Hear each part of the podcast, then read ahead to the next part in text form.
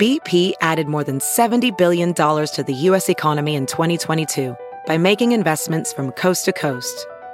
Investments like building charging hubs for fleets of electric buses in California and starting up new infrastructure in the Gulf of Mexico. It's and, not or. See what doing both means for energy nationwide at bp.com slash investing in America. Professional welder Shayna Ford used VR training developed by ForgeFX to hone her skills as a welder. The more time that you spend practicing it, that's what separates a good welder from a great welder. VR training can help students like Shayna repeatedly practice specific skills. Virtual reality definitely helps because the more muscle memory that you have, the smoother your weld is. Explore more stories like Shayna's at meta.com slash metaverse impact.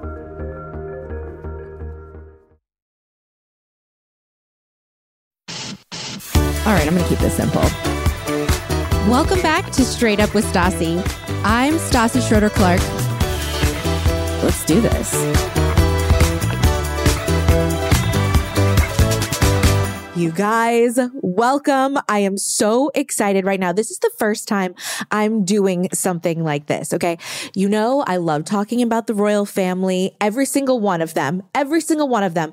I am a royalist, but I still know that like they could all be assholes too. You know, I don't love them blindly. We all have our faults, but I've never had someone on to just like talk about the royal family and all the people in it. I personally think that this person is a royal expert. She says she's not. She says, I'm not a journalist. I'm not a royal expert. I'm just like a royal enthusiast. But you, she is my royal expert. She's one of my favorite person, one of my favorite people to follow on TikTok. You guys, I have Amanda Matta with me right now. Her TikTok is Matta underscore of underscore fact. Her videos are so good. This is what, uh, uh, First of all, welcome, Amanda. welcome. Thank you. No, you're fine. Please continue. I am just so excited. This is what I love about your account. Let me just say, like, there are so many royal videos out there, so many TikToks that are just boring or like I can't understand. and I'm just like, womp, womp, womp. You make talking about the royal family just so like relatable, easy to digest. I feel like when I see one of your videos, you're one of my friends. So like having you on my podcast right now, I'm like, we know each other. We we know each other. Let's just do what we normally do, Amanda. No, we've never met before. But I just think that you're so great at everything. And you only started doing this when the Harry and Meghan Oprah interview came out. Yep. I think my first TikTok, like in the royal sphere, was like that night or the night after. And it was literally just I had thoughts and I didn't have friends in my real life to talk about them with. So when you get that sense of like, we're just talking, we're just dishing, that's kind of not on purpose. Like I never set out to become a TikToker, but like that's where it all started. Wait, first of all, can we talk about how you need new friends? what yeah. do you mean? You, no one wanted to talk about the royal family with you after that? Well, it was quarantine. we, it was COVID. Um, and I like had my boyfriend at the time was like not very good at being a boyfriend and was not interested. Um, yeah, I like had no one in my daily life that would have listened or like could have engaged in the way that like I, it would have been like a fulfilling conversation. Well, I'm so thankful that yeah. your friends and your boyfriend, your ex boyfriend let you down because your account is just so entertaining. And I've seen also like in the comment section that people think you're biased towards Meghan. Um, people say that to me also mm-hmm. that I'm biased towards Meghan. And I just want to like clarify this here. It's not that at least I'm biased of Meghan. I, yes, I love her, but I also love Kate. Like I love a lot yeah. of them. Yeah. I just think that I have to ride so hard for Meghan because no one else is. And she's constantly being destroyed and dragged mm-hmm. when the other relative, the other members of the family are not. And so like someone has to wave their flag out here. So like I'm fine to do it. That's how I feel. Yeah. You know? Yeah, definitely. And there's for sure a sense that like it's so bizarre because people think neutral, objective conversation around Meghan Markle is biased towards her. And that's just like a testament to how disgusting the actual like conversation about her is that people are usually encountering. No, I so And- agree. I think it, it, it's so weird. I've never seen like this much of a reaction to just normal commentary on someone. Like if- to, for someone to not hate someone, for people to to have such a strong reaction to it. Like I can't think of another person out there that's treated like this. Yeah, I don't know. We could say like Amber Heard, but I don't even I don't even know where I stand on that whole drama. well, you know what? Amber Heard pooped in a bed. So like she has a little of that. She had a little of the backlash Yeah. coming for her. But like what has Meghan Markle done? Except it's like exist. I saw this, yes, I saw this quote that you um you said i wrote it down because i was just like this is actually brilliant um you said either you believe meghan and you believe that the royal family was capable of driving another royal wife to a dark place and did it intentionally or you believe that she's lying and the royal family can do no wrong Mhm. Yes. Like literally, like that's it. Why is everyone out there just like after we've been, we've seen over the course of time since like the beginning of the royal family that like this is what the royal family does. I mean, King Henry VIII like beheaded a million people. You mm-hmm. guys, like this Yeah. isn't wild to, to like what she's saying, these accusations, like they're, they're not far fetched. Like, why are pe- why do you think people are just like so quick to think that someone would lie over what's clearly obvious? Like, you can still love the royal family and Sure. realize that like they do some shitty things. Yeah, it's uh, well, yeah, it's eerie too how much there is an echo of Diana's story in Meghan's story. Yeah. And I think that kind of answers your question because back in the 90s, you know, if you watch The Crown, you'll see like the monarchy was in this crisis where people saw what they did to Diana. They absolutely hated it because Diana was a beloved public figure. And the monarchy really reached a point of their public support like falling off to the degree where it was unsure whether they could continue into the 21st century. So people who want to be able to support the monarchy, royalists, I think they have blinders on right now and they've convinced themselves, no, that that can never happen again. They learned their lessons. She's clearly making it up, Meghan. And it's just it's so wild to me that that's the place we've ended up in because sometimes you can go back. Another TikTok creator, Meredith Constant, does this on her page. She'll go back and she'll read articles about Diana after she left the royal family. And it's the same stuff you hear about Meghan now. If she wants privacy, why is she out in public? She needs to just go away. And we know how that story ended. Mhm. It, it, it's just spooky. It's eerie. Okay, two things. Um, why do people think that this is like what really kills me is that oh, because you brought this up, her going out in public. Well, why is she going out in public, mm-hmm. calling paparazzi on herself? Why is it that people think that Meghan would ever need to call the paparazzi on herself? it's like on herself. Like everyone, like paparazzi, like let me just say this here. Like they know where she lives. They know where she frequents. That's what they're do. Yeah. They're like, that's their job to know where certain people go. Anytime Mhm. she leaves the house, like guarantee, unless she does a lot of like security work to be like, okay, I truly don't want to be photographed. So let me like jump through hoops to not be photographed. If she doesn't do that, she will be photographed. She doesn't need to call the fucking paparazzi on herself. Mhm.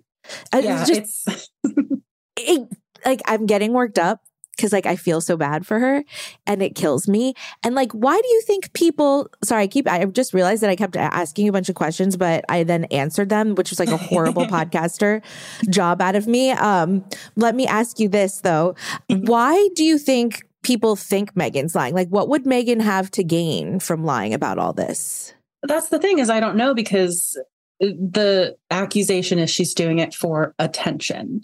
The attention she gets when she has, you know, things happen to her like the car chase in New York or all of these targeted harassment campaigns against her, the attention is largely like negative or people calling her a narcissist. So I truly don't know what she has to gain, especially when she does do something intentionally if she works on a project or um, does an interview her focus is not usually in that area anymore. It's not usually on her time in the royal family. It's about her advocacy work or her feminism, something like that. So I, yeah, I, that I don't, I can't wrap my own head around it. I know, me neither. That's why it's like when I see all these people out there hating her, I'm like, why would she lie, you guys? She Yeah. like the more she sa- talks about this, the more you guys attack her. This the Yeah. more she gets negative press. Why would she lie and do this to herself? It would be so much easier to just like to not. Yeah. You know what I mean? yeah, I don't know. She, um, she can do the most normal things and people, because of the amount of scrutiny they love to place on her, will read into every single word, every action. She literally has become dehumanized and has no Yeah. room to just like be a person who 10 years ago said something and like 10 years later phrases it slightly differently and like that's okay and no Yeah. instead she must be lying and she must be calculated it's it's crazy What do you think really happened with the whole Spotify deal? That to me Oh, was gosh. like that was like the one thing that I'm like, oh no, not I'm not happy that this happened for you. Yeah, like it's like, ugh, I don't want to have to now go in and feel like I'm defending you. Yeah. Um, I think so. One thing I will say about Harry and Meghan is when they left the royal family, they were very gung ho, I think, about they were going to carve out this path for themselves. And media production seems to be like one of the things that they were really intent on making part of their like portfolio almost. Mhm. And I'm wondering if they went like too hard, too big, too fast. And they did the Netflix deal and they did the Spotify deal, multi million dollar deals, yeah. and just like kind of got ahead of themselves, or maybe decided after the fact that those weren't things that they wanted to pursue. I don't know. It could also be from Spotify's end. Like they seem to be trimming the fact fat over there um, because the media landscape is changing. It's one of those things like we won't know, but it also, again, I think it happens all the time. It does. No, It's just yes, because it's them that we care. 100% it does. I think that it's also because it was such like a lucrative deal. It was such Mhm. it was so much money. And I do agree with you that I I think that they accepted these deals like Netflix and Spotify in a moment where like of panic. And how does one turn down that kind of money? Right. I mean, I I really implore anyone to try and turn down th- that sort of deal. Yeah. Like even if you're not ready for it and you don't know what you're getting into, you see that sort of money and you're like, I'll figure it out. like I'll make it work. But I think that what like the podcast, my theory is that like the podcast world has gotten to a place where like we don't want to listen to anything that seems overproduced. Like Mhm. we want to feel like we're listening to just like a real conversation, like you're friends Yeah. with who you're listening to. And that's just not Meghan Markle's style. Yeah. And I feel like it's not her style, especially because being in the royal family, she was never allowed to just like say whatever she wants. Like Yeah. she doesn't know what it's like. She's like a, a beaten puppy. She doesn't know how to just like live authentically with, you know, without being edited and all of that Yeah. stuff. So while it was a really successful podcast, because it was, like I think everyone needs to know that it was an incredibly successful podcast. Mhm. I don't know that it would have been successful for another season. Yeah. No, I 100% agree with you. Um cuz like I enjoyed listening to it, but I would find myself enjoying it most when we were right in the middle of the episode and it was just a conversation. Yeah. Um and that's one thing too I think about Meghan like who wouldn't have their guard up? Who wouldn't Yes. be overproducing themselves after the past couple years especially? Um but yeah, I think that's always kind of been her style. She's always been a person who when she's in public she's on Yeah. she's she's she does seem like a very warm effusive person but it also does feel like a defense mechanism at this point and yeah. People people love to say oh she's an actress like it's a bad thing but i also think it's a good thing. Like she's able to protect i think her inner self her per, like her personal life self a little bit more that way. Um but yeah it, it- in their media projects it, especially the documentary and the podcast it you definitely are getting that produced version of her rather than Yeah. I think Harry is like just himself all the time. oh my God, that's such a really good point. yeah. Right. And honestly, like when you think about it, just like the fact that they pit Kate and Meghan, or so many people pit Mhm. Kate and Meghan against each other. And and one of like Meghan's biggest the criticisms about Meghan is that she seems fake or she's not Mhm. real. Okay. If you were to ever put Kate Yeah. in an on camera interview, I guarantee that nothing about her would be relatable. I guarantee that if you asked her what her favorite show was, she'd be like, she would probably also say Duolingo. Babbel. I'm learning a new language. Do you know what I mean? She probably would also be yeah. like, we don't have time for TV. The, both of them, there's not that much relatability because we, they are in incredibly specific, crazy positions in their life. Like, why are we expecting mm-hmm. duchesses and princesses and like the future queen of England to be freaking relatable? If you are someone that shops online, listen up. Okay. I basically do all my shopping online, like for real. I like can't remember the last time I went shopping in a store. Okay. Um, if you're somebody that shops online, Rakuten you need to try this. Okay. It's the most rewarding way to shop and save because you become a member for, at Rakuten and you get cash back on everything you buy. So basically, it's a shopping platform that partners with over 4,200 stores across every category. Okay. So I'm talking beauty, clothing, electronics, home, department stores, pets, w- literally everything. If you're already shopping at your favorite stores online, why not be going through Rakuten so that you can save money while doing it? So instead of just going straight to Sephora or Macy's or Ulta, Adidas, Expedia, Best Buy, Petco, uh, whatever, instead of just going straight there, you go through Rakuten and you earn cash back.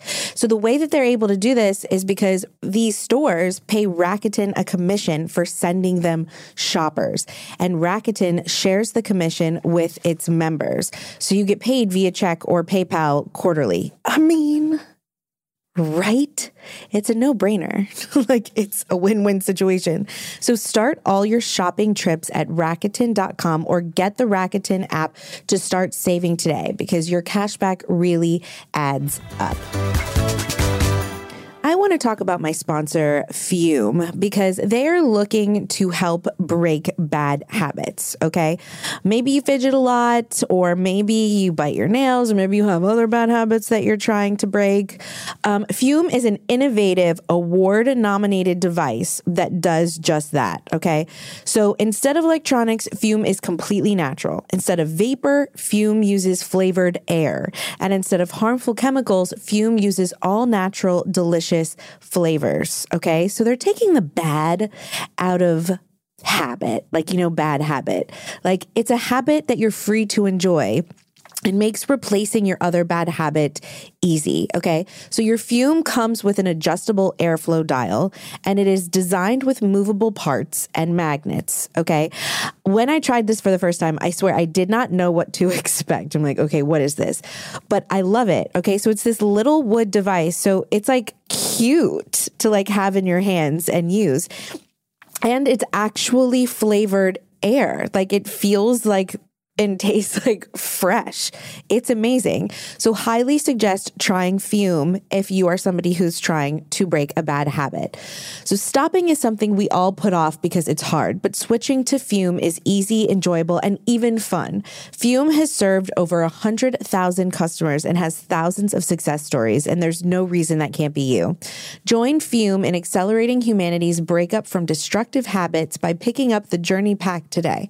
Head to and use code Stassi to save 10% off when you get the journey pack today. That's tryfum, T R Y F U M dot com, and use code Stassi to save an additional 10% off your order today. Okay, in a dream world for you, mm-hmm. where does Meghan go from here? Like, what do you see her career path being?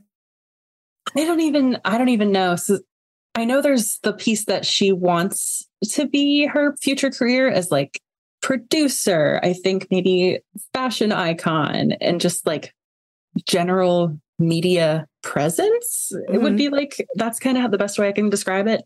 I would love for her to bring back her lifestyle blog. Um, it used to be called The Tig. It was mm-hmm. just so fun and like just beautiful. like everything she does, we were saying, is very curated. That blog is no exception. I would love for her to bring that back. If she gets back on social media, I wouldn't be mad about it because I just, I do love her aesthetic, her whole vibe. And I think any recommendation from her would be like killer. no, I totally agree. I have this like fantasy for Meghan that um she's like the next Kim Kardashian in terms of like influence, fashion, producing, starring, and things like everything, Mm. just influ- just being like the number one influencer in the world. I want Meghan Markle to be the number one influencer in the world, and I just feel like that's so realistic. Why not? Why not? And she could sprinkle in a touch of her, you know, activism, her philanthropy. It would be just, I think it could be a very wholesome way of approaching influencing as well. Right? Yeah. Uh, you know what? I, I just feel like Meghan needs to hire us. Truly. Oh my God. Mm-hmm. Uh, you hear about you hear about all the royal family rumors. Can I tell you that there is a rumor that I'm involved in? No. It made my life. No, like literally. I obviously am not like a fan of like when things get written about you that aren't true, but this one, I I shout it from the rooftops. I wear it with pride, a badge of honor. So there's like a group of people out there Mhm. who think that I lent my daughter Hartford to Harry and Meghan. Yeah, wait, hold on. You've heard of this? I've heard the rumor. I never keep track of like the names that people inject into these stories because it's all BS. But I knew that people said that their daughter is like someone else's kid, so he's being used as a prop. Oh my gosh! Amanda, I'm not joking. It's me. Okay. So this is what happened. So like I got married in Italy last May. Okay. And then like um, a couple weeks later, that's when Harry and Meghan released the first photo of Lilibet. And when I tell you, Lilibet looked exactly Yeah. like my daughter. It was creepy. I've never been DM'd so much about something in my entire life. My phone was going off like, holy shit.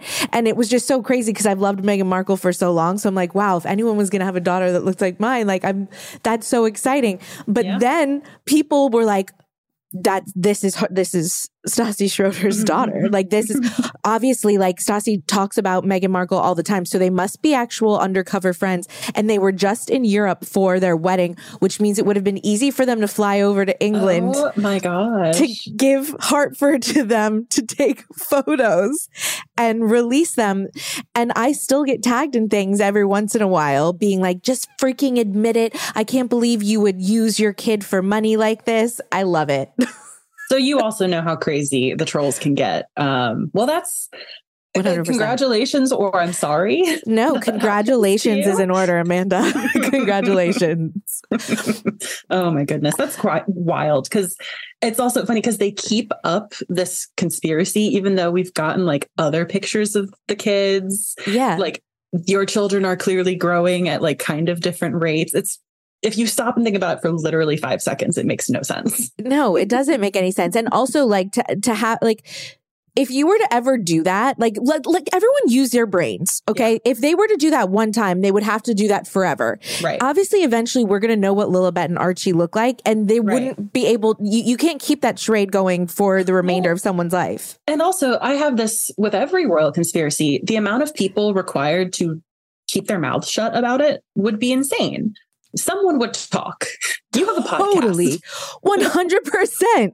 No, you're so right.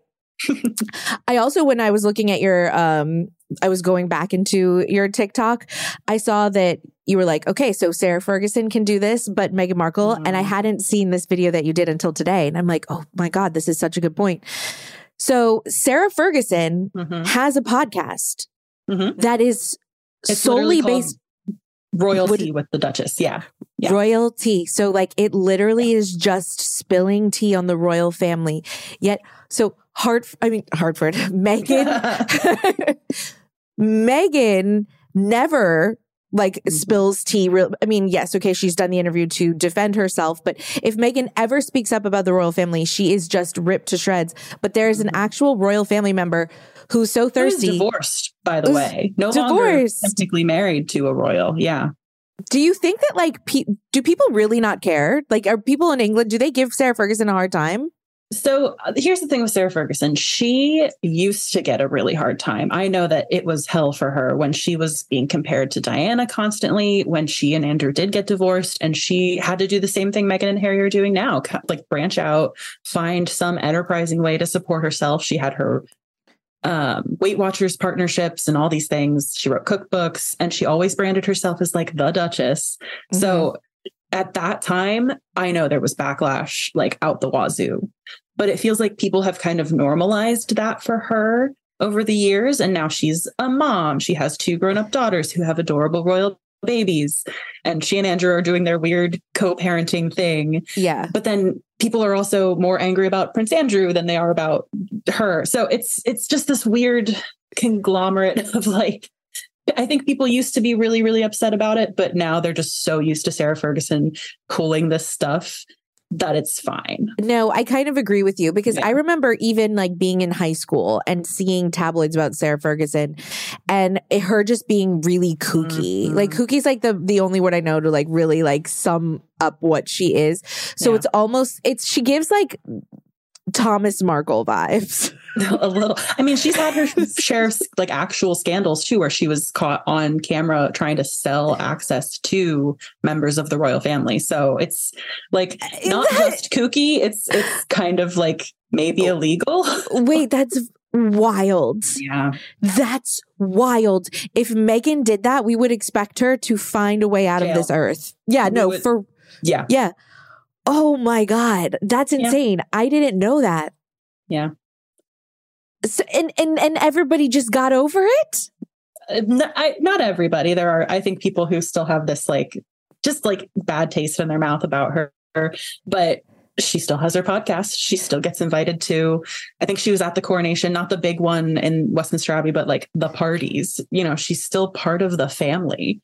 And Yeah, Meghan is not remotely doing half the things to to spill tea on the royal family that she's doing, and is like excommunicated. It's it's crazy.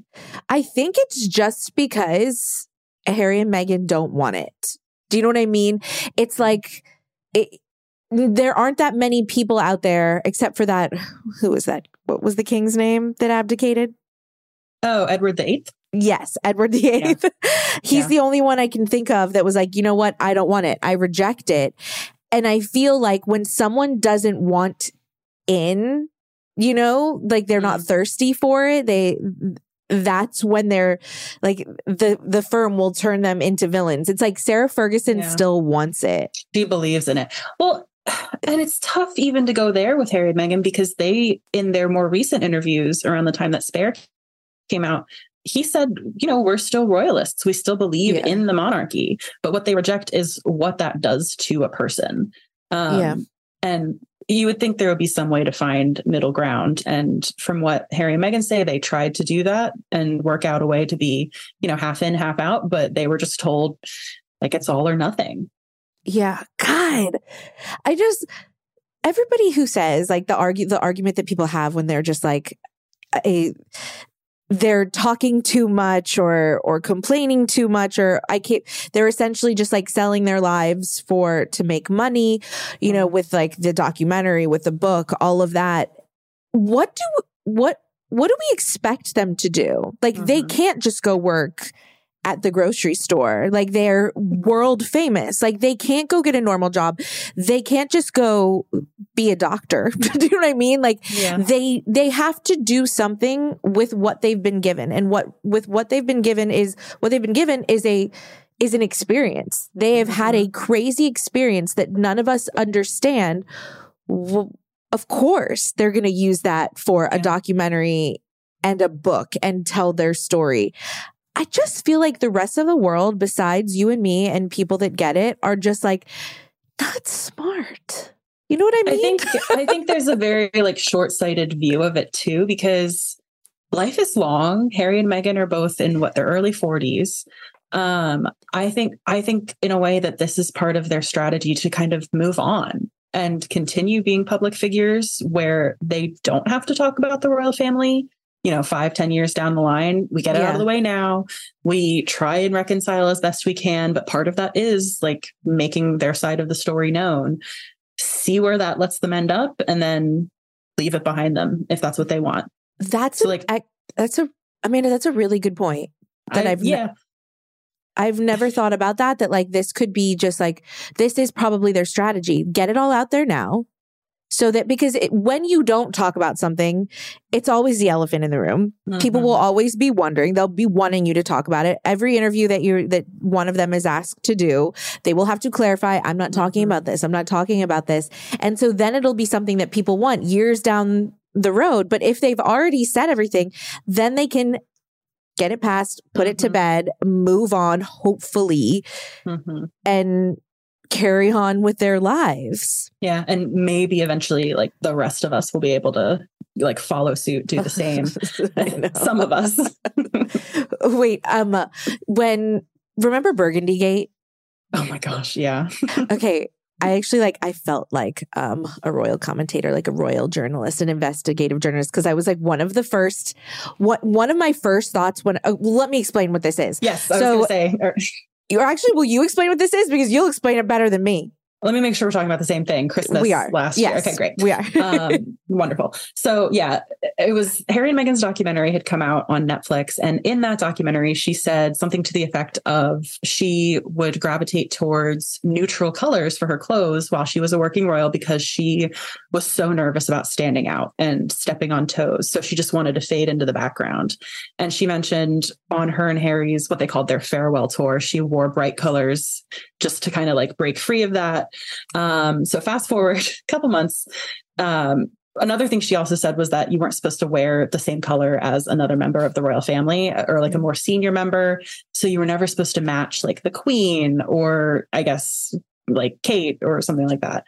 Um, so fast forward a few months, not only does Kate show up to her Christmas Carol concert in a pretty bright color, like a nice burgundy, very saturated. So did I think it was like four other people. One of them was her daughter, Princess Charlotte, her sister, Pippa.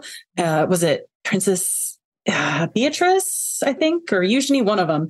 Um, there were like four people all in this exact same color of burgundy. and the headlines immediately oh, it's just a cheeky swipe at Meghan. The royal family is like clapping back, basically. it's like, I, I don't know how much you read into it. If you're a Burgundy truther, um, Amanda, I 100% believe that that was petty clapping back. It was my first thought when I saw those photos before the headlines.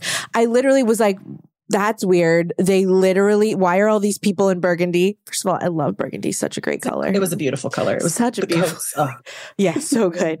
But I was like, why is everybody? I'm like, I, Meghan literally just said on yeah. the documentary that she wasn't allowed to wear the same color as other senior royals. And um, and then they do this. I thought it was so obvious that I am shocked that you don't agree with me. I don't actually agree. So for me, it's one of those things once again where I think I, I believe Meghan believed that. Um, royal protocol, I've always interpreted as it's not like a binder you get handed with all these rules written down. It's more of like something you pick up along the way, something everyone kind of just knows.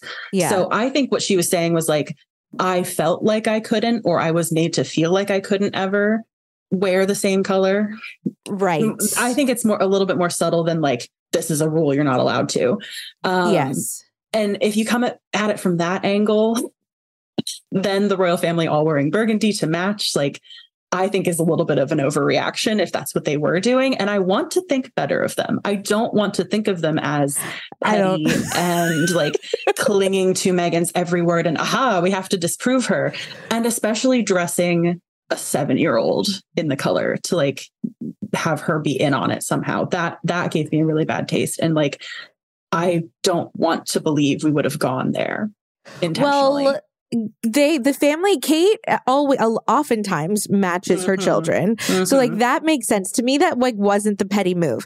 The petty move was that like the other people yeah got to wear it because like I mean that you know that had to be planned though to say like hey guy is there a group chat where it's like yeah. what color are we wearing for Christmas this year?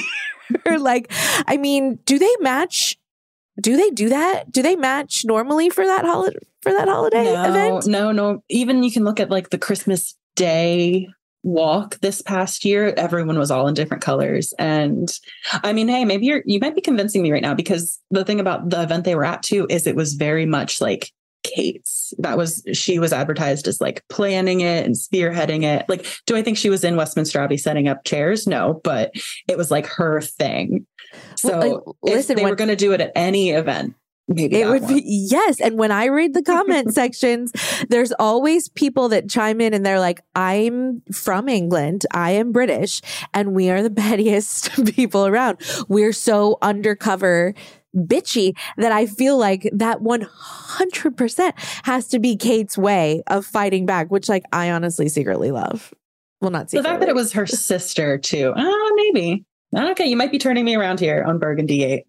Don't you wish that they would have been besties?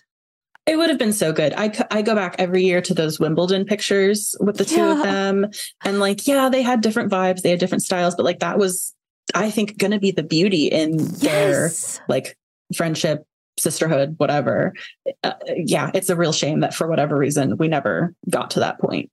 the way that like seeing them out together would give me chills. Like they really were, they really could have been the Fab 4 It Mhm. just, it like breaks my heart. Like I, I, I also just want to be clear that just because like I love Meghan Markle, that doesn't mean that I don't love Kate Middleton. I love them both. Like Mhm. lots of things can exist at the same time. So just Yep. want to clarify because whenever I like talk highly about Kate Middleton, people are like, I thought you loved Meghan Markle. I'm like, I do. Yeah. The- Yeah. I like all of them, not all of them. Oh my God. Which ones do you not like? I mean, Prince Andrew, this is like a no Prince Duh. Andrew zone. Yeah, duh. Right. Duh. Um, uh, uh, some of the some of the older royals, you know, uh, Camilla. Prince and Princess Michael of Kent. Okay, Camilla. Camilla, I was willing to give a fair shake until some of the stuff in the past couple years where she's like made it very clear that Piers Morgan is still in her inner circle. It's just like, ugh, Totally. not good.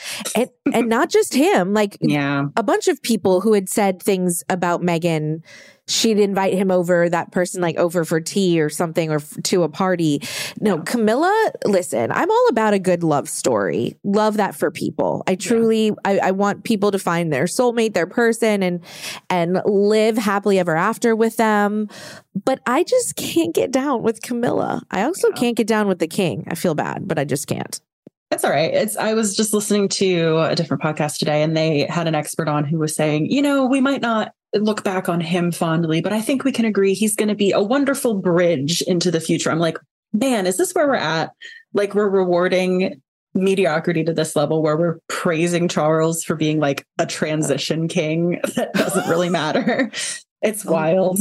No, that sucks so bad. Could you imagine being in that position where you're just literally referenced as the bridge? He waited 70 years to be in his first like real job. Wait, That's where he is now.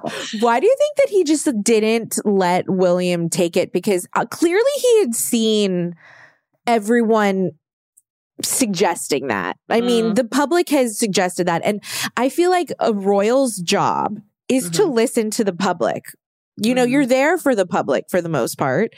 Yeah. So why do you think he wasn't like, well, the public wants William. They want to like pass me over. You know, times are different. People are living longer now. I get it. It's not like it used to be. And, Mhm. you know, maybe I should do that. Why do you think he just had to be king? Well, I mean, aside from he waited his whole life, I think he really does think that he can modernize the role of being king, all these things. But there's also like, it's not possible to renounce being heir to the throne.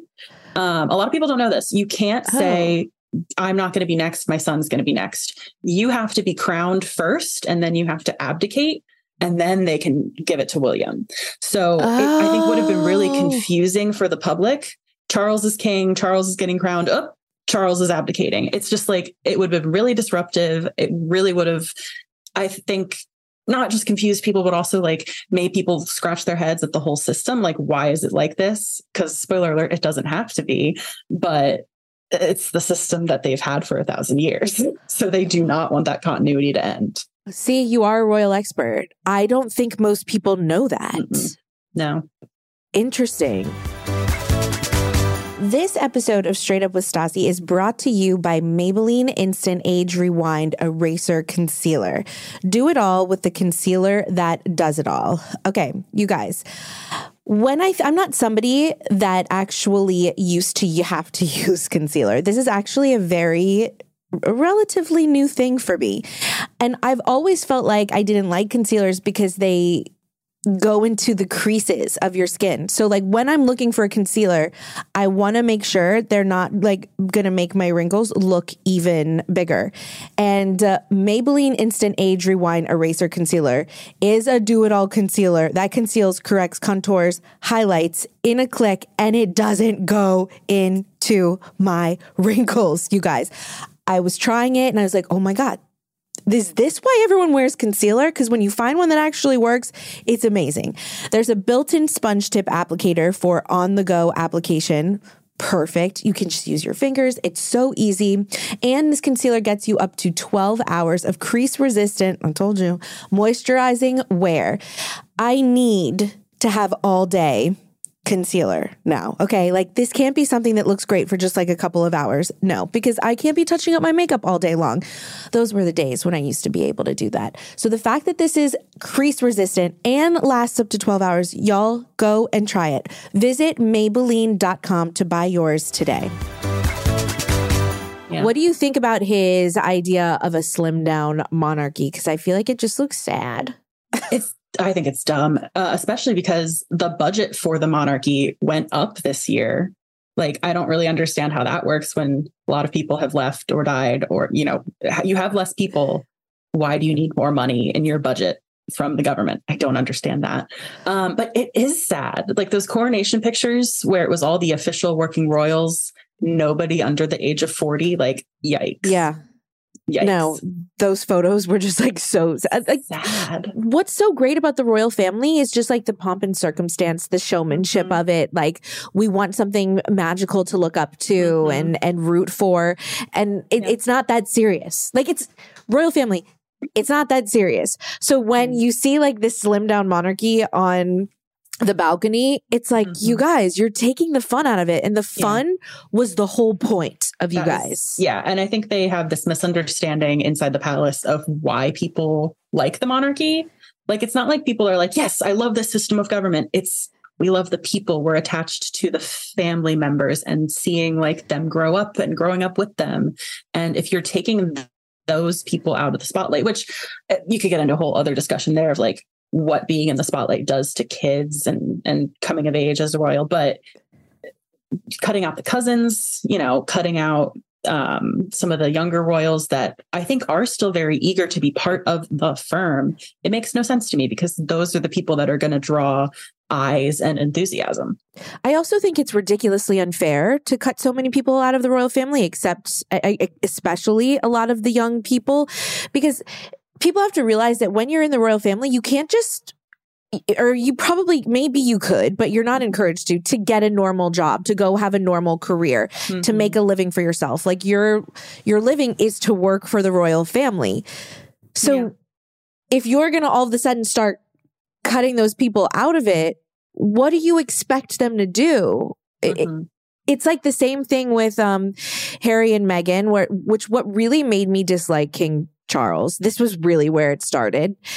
It is when he cut off their security mm. and is basically like, you have to just figure out how to do it yourself. That's unfair because yeah. Harry was has not been raised to be able to do that for himself. Like he's not like you or I. He didn't like he can't just go and find a regular job. He has to have security.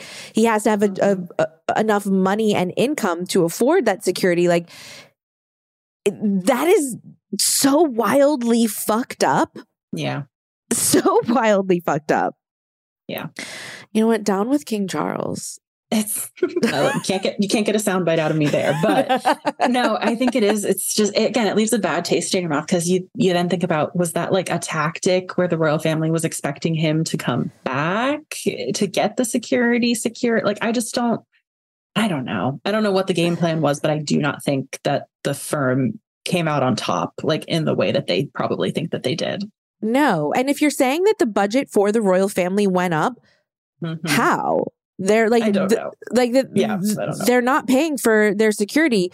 God, the security thing, it scares the shit out of me, especially just watching their documentary and how fearful they must have been just mm-hmm. to feel so unsafe to just like have each other and that's it and have to move around. You're, you're moving around from mansion to mansion and that's still not safe enough. Mm-hmm. You know, that it's, it's just crazy. And I go back again to Harry and Meghan. It's like, why can't people just believe that they are actually just like happy and in love? What's so hard? Wild. What's so hard for that to believe? Why is that so difficult to believe? Yeah. I think it's because like they they exist on a level that literally none of us can ever understand, not just being royal, but like being that wealthy and like that uh, out of touch just like as a like on the level that they're on.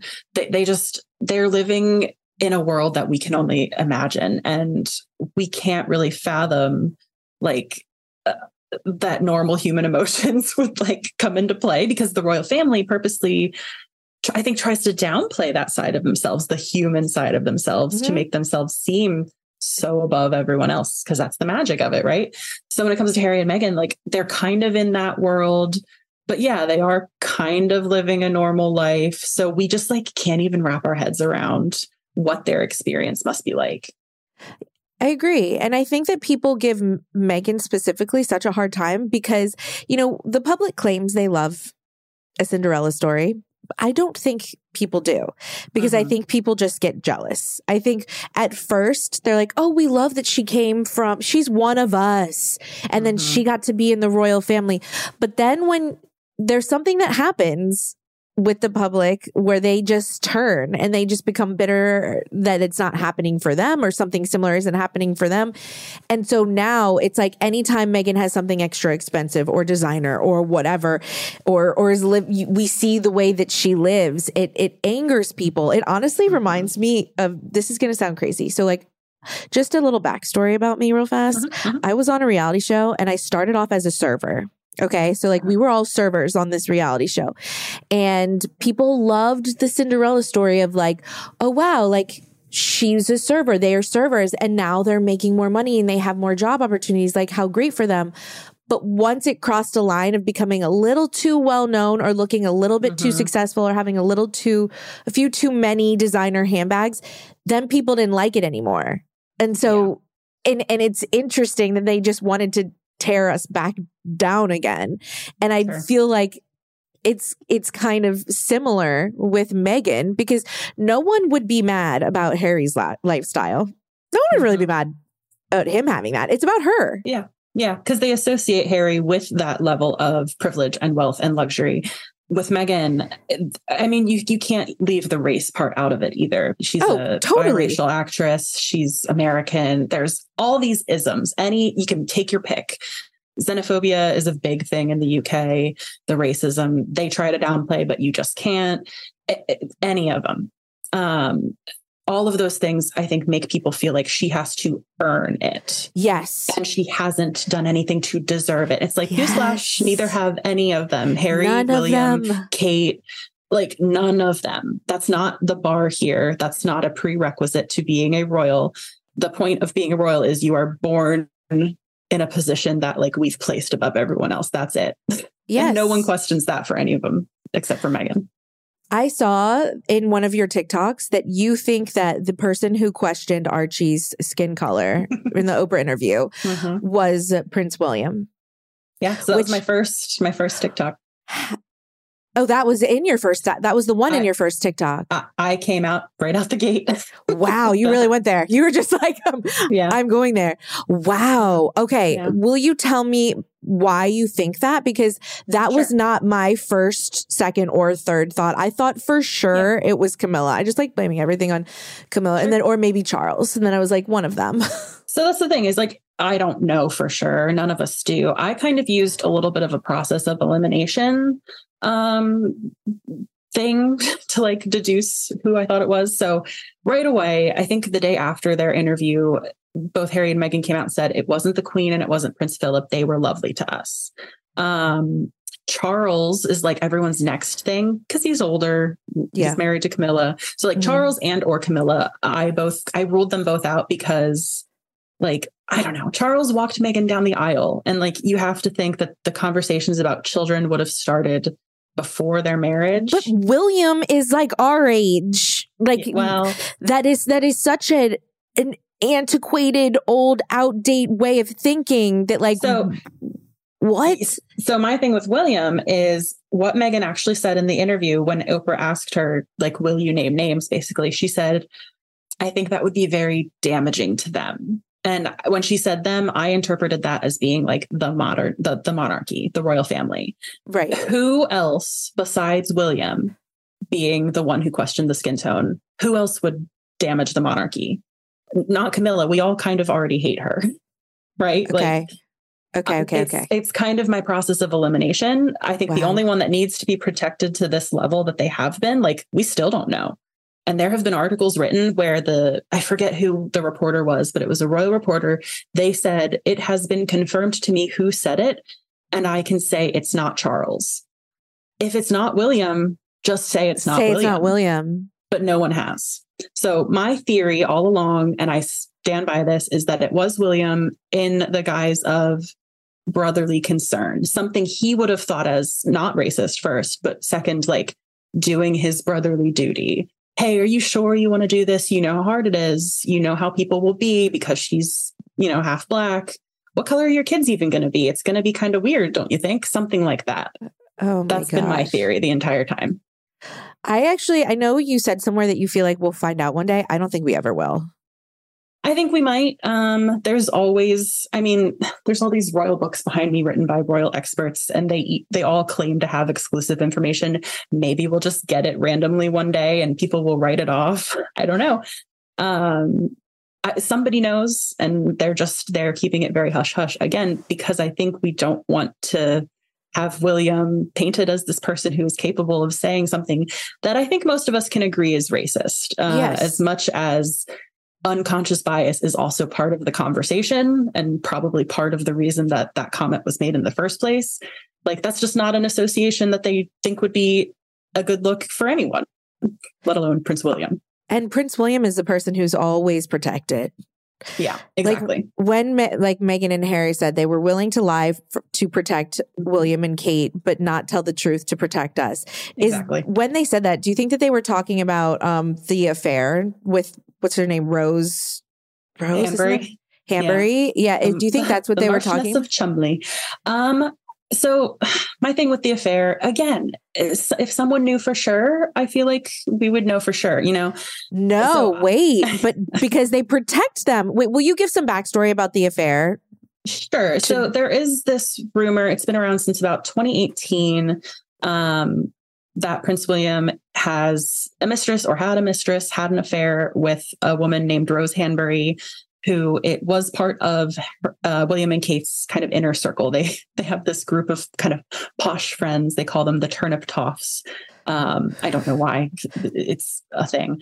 Um, and so the rumor is that around the time that Kate was pregnant with Louis, their third child, William had an affair with Rose Hanbury. Um, and it's stuck for several years. She's part of the uh, royal circle. She, her husband had a very prominent official role in Queen Elizabeth's monarchy. Um, they're just kind of there a lot of the time. They were at the coronation. They they were at the funeral for Queen Elizabeth. They're very present. So I think that's part of the reason the rumor is also still very present. We don't know if it's true or not. There have been blind items. There have been, you know, some reporters on Twitter saying yes, I think this is true. My sources, I trust my sources. Uh, they think it's true. But I was told if I published it, I would be like blacklisted. So that's Which makes me gets, think it's true. that's what gets said. Beyond that, there's not really evidence. There's not really a timeline of like where William was in 2018 and where Rose was. Like there's none of that. There's no pictures, nothing. It's all hearsay right now. But, but it's one know, of those things that's just not, I don't think ever going to go away. It would make sense though, especially given that Kate and Meghan couldn't get along, because I could see that being a reason. Like, yeah. Because it, you see Meghan's introduced and so Mhm. in love with Harry. Harry and Megan, they're having this whirlwind romance. They're planning their wedding, all of these things. They're so happy. And if at the same time, I'm imagining what it would feel like to be Kate, I am Mhm. pregnant. No one feels cool or Mm-mm. awesome when they're pregnant. Okay. Especially I- her. Yeah. No. And so like I'm pregnant and at the same time I I my husband is cheating on me. It would be very difficult for me to form a solid friendship with someone like Meghan who's at like the peak of her like that romantic stage like of their the relationship. star. Sure. Yeah, like I think that makes a lot of sense as to why they never Yeah. got close. It could literally be because of this effing affair. It's possible. And then, uh, I mean, if all of this is true, the the reasoning here too is that Harry and Meghan's press coverage it almost seems like overnight took a 180 from the positive love story, whirlwind romance to Yes. the negative. People Yeah. doubting whether they would last and, you know, talking about Meghan's upbringing and just trying to nitpick. And um, I mean, Harry himself has said like the press tries to destroy every relationship that he has, and his relationship with Meghan is no different. So that that shift happening so abruptly is what makes people think that there was some kind of deal made between the palace and the press to say, hey, if you never report on this affair, you can have Harry and Meghan and do whatever you want. Free reign, you know, publish whatever you want about them. That's that's where people have kind of landed. And it's it's a compelling story. Um, again, we don't have evidence beyond the fact that most of the British royal reporters are like shady as shit. Yeah. um, uh, but it, it- and you can kind of trace the timeline of when things get published, when things stop being published, um, namely like the affair rumors. I think there was something being teed up in the press, whether that was true or something that they were just trying to get to stick. We'll never know. God, could you imagine being a part of a family where you have to trade stories with the press? Like On your siblings. on your siblings, like on your parents, on your mm-hmm. children. To me, mm-hmm. that's also where Charles and Camilla are the absolute Yeah. worst.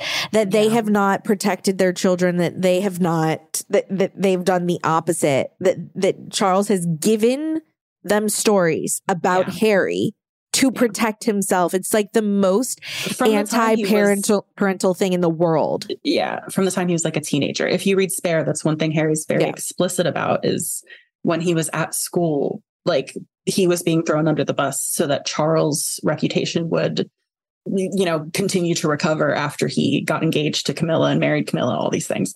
Um, and Camilla's named as somebody who I think he says she sacrificed him, Harry, on his her. Uh, Harry says that Camilla sacrificed him on her personal PR altar, and that's just like whoa. Yeah. So ugh, it's again It- another world that none of us can even fathom, nor would I want to. Really, It- no, exactly. Um, I, which really sucks because I feel like you know people bond over having a common enemy, Mhm. and like Kate and William and Harry and Meghan could have bonded over their their dislike for Camilla and the way that they feel about their father. Because I love reading all these things about Kate versus Camilla. They- yeah, that's the thing. Is like since Meghan and Harry are out of the picture, the game hasn't changed. You can see it happening in the press still, where they need a hero and they need a villain. And so now the question is: Is it going to be the current king who's the hero, or the next one? And I think they're still kind of duking it out to figure out who's going to come out on top in this new generation of like the royal media landscape. Like, what a way to live to like sit down for family dinner and then be like, okay, talk to you guys later, and then go off to your like respective teams and be like, okay, how Yeah. are we gonna how are we gonna take them down so that we look better? That's Yeah. wild. like and have to be all like oh smile kiss kiss for the cameras and then the mask i would imagine just instantly drops once you're home I- do you ugh. think do you think that like during Thanksgiving or not Thanksgiving? They don't do not, not Thanksgiving Thanksgiving, yeah.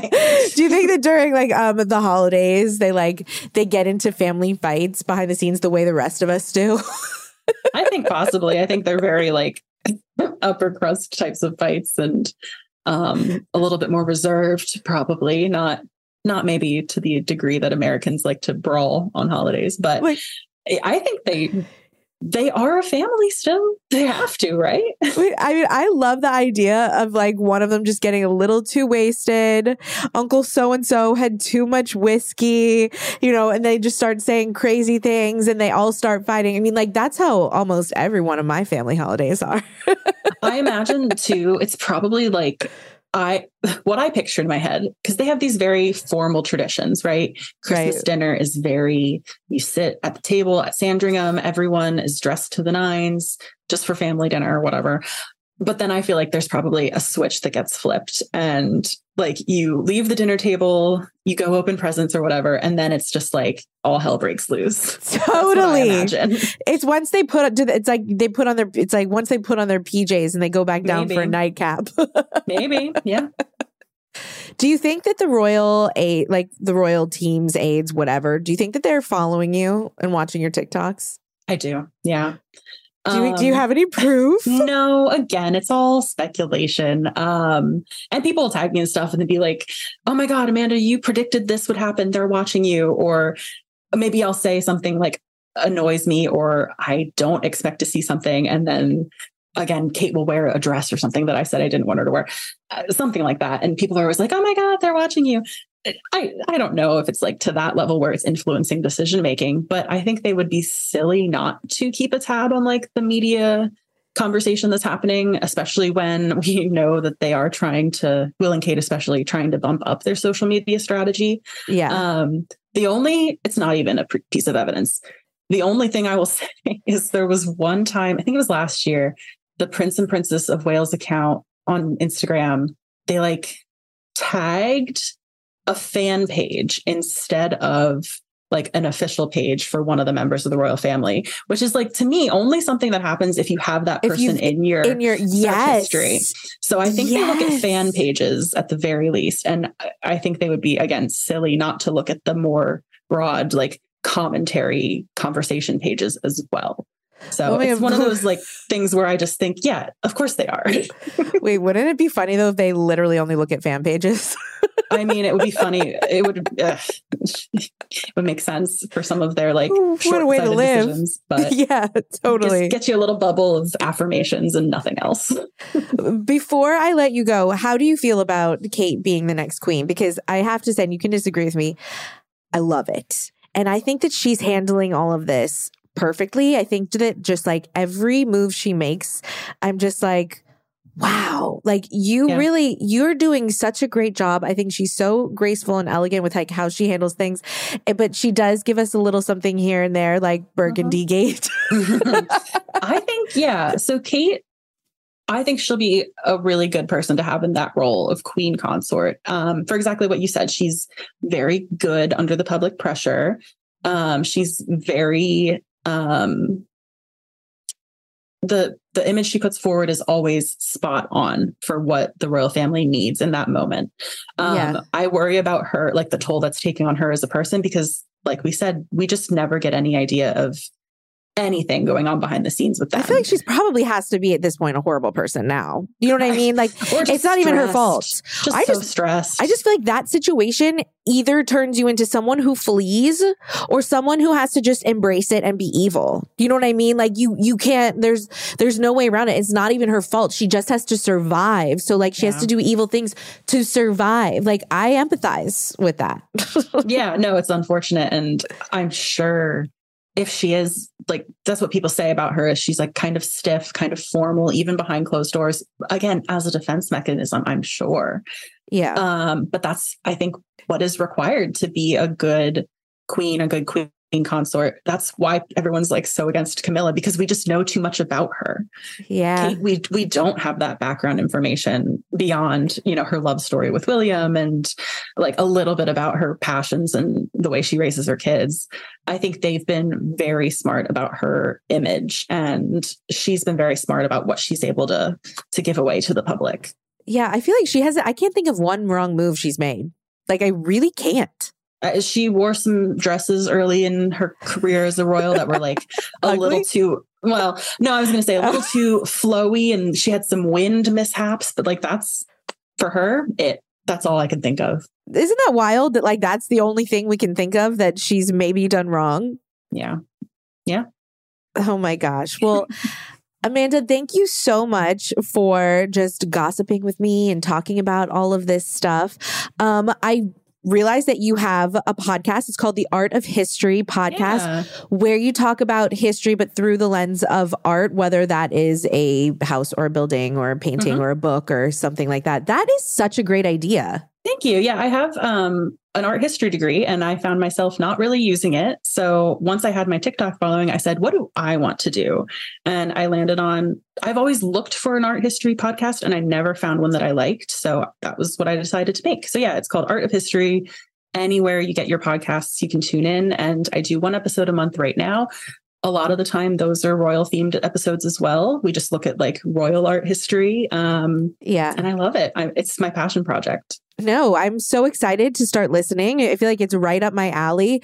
Um, and I love the way that you talk about everything. So awesome. Every, everybody go give her a listen and also go give her a follow at Matta underscore of underscore fact on TikTok. And are you on Instagram? Yes, same handle on Instagram. Yep. Okay, you guys, if you're into the royal family, you will become obsessed like me with her account. Thank you so much, Amanda. Thank you. It was really, really fun.